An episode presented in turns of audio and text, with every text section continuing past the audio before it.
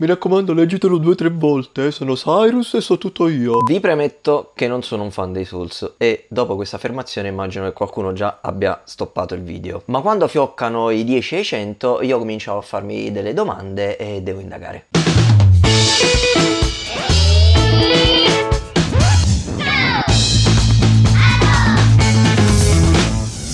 Mi raccomando. Questa non è una recensione di Elden Ring perché appunto non essendo un fan non credo lo giocherò mai e devo ammettere che però mai come questa volta questo titolo mi ha incuriosito molto soprattutto la direzione artistica ed il level design. Mi sono trovato al telefono con il vostro caro vecchio Cyrus a discutere se prendere o no questo gioco perché eh, il mondo che From Software ha creato per questo titolo mi ha affascinato molto e eh, mai come questa volta ero deciso a fare il grande passo.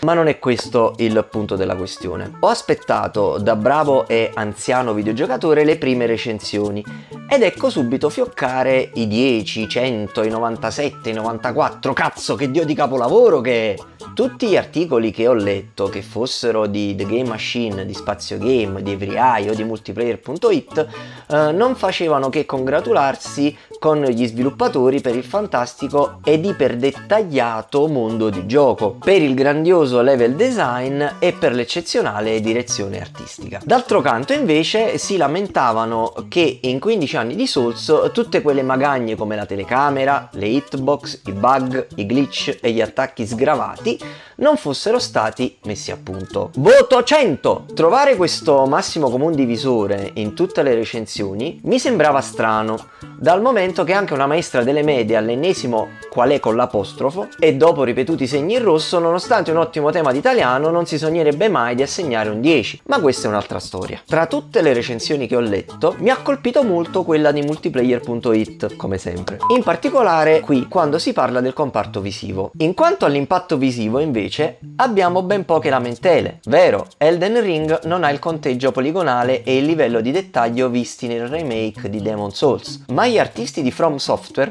rimangono dei mostri di bravura, capaci di dare forma a paesaggi e momenti che restano a lungo impressi nella memoria. Il loro talento traspare da quasi ogni nuova zona esplorata, per esplodere quando si raggiungono quelle chiaramente curate più nel dettaglio. Ed è a tratti tale da eliminare qualunque possibile critica alla grafica. Elden Ring è l'ennesima dimostrazione del fatto che non serve un motore grafico straordinariamente voluto quando si ha un art direction di qualità.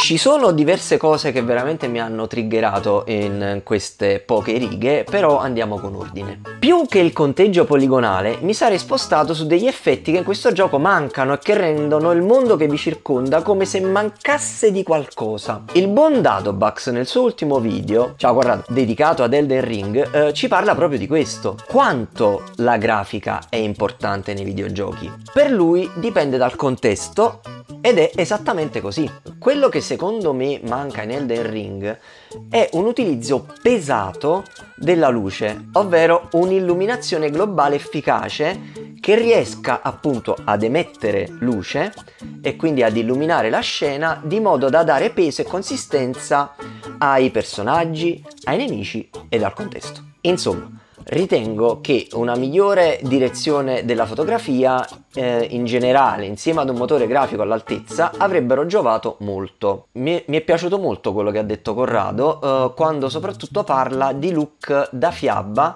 citando eh, Zelda Breath of the Wild ed in effetti quel gioco dalla caratterizzazione più che mai cartoon, eh, quindi in cell shading, aveva un sistema di illuminazione quanto mai efficace e bilanciato che metteva in risalto personaggi e contesto. Lo stesso Raiden eh, nel suo video pre-recensione di Elden Ring dice che l'impatto grafico non è dei migliori e di lamentele a differenza di multiplayer.it eh, lui ce ne ha, dimostrando onestà intellettuale verso il prodotto che gli si è parato davanti. Purtroppo tutto il gran lavoro encomiabile dei level designer, della direzione artistica, dei character editor viene svilito da un sistema di illuminazione che non mette in risalto il loro operato. E ragazzi mi è bastato davvero vedere poche ore di giocato, tra l'altro da spettatore, per capire questa cosa. In Elden Ring le armature sono talmente dettagliate e curate da sembrare reali e possibili. I mostri sono così rifiniti definiti e ben progettati da sembrare usciti da un horror movie eh, di Hollywood ad alto budget. Lo stesso Dadobax dice nel suo video che una coerenza visiva tra personaggi, ambiente, nemici e qualità grafica devono essere ben proporzionati per ottenere appunto un prodotto quanto mai più coerente visivamente possibile. Immaginate di prendere il protagonista uh, di Elden Ring e di metterlo in Breath of the Wild, ovviamente striderebbe eh, con il contesto visivo dell'intero gioco. In Elden Ring questo concetto di equilibrio non c'è o comunque faccio molta fatica a trovarlo. Insomma, popolo giocante, mai come questa volta non posso che essere più che mai d'accordo con Dado e con Raiden, che hanno secondo me centrato il punto della questione. E mi trovo invece in profondo disaccordo con uh, delle testate come multiplayer.it che scrive uh, che il gioco ed il level design sono talmente paurosi eh, che a tratti sono capaci di eliminare qualunque possibile critica alla grafica.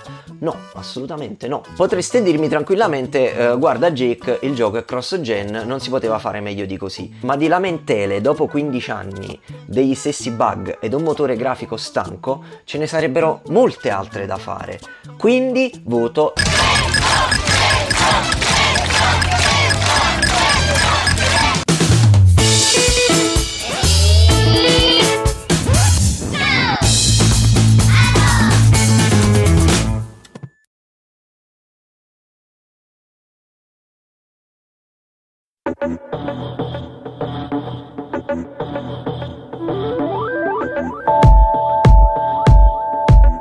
podcast che avete appena ascoltato è tratto dal canale YouTube di Gioco con lo Scemo. Se volete vedere la versione video del podcast, cercateci su YouTube.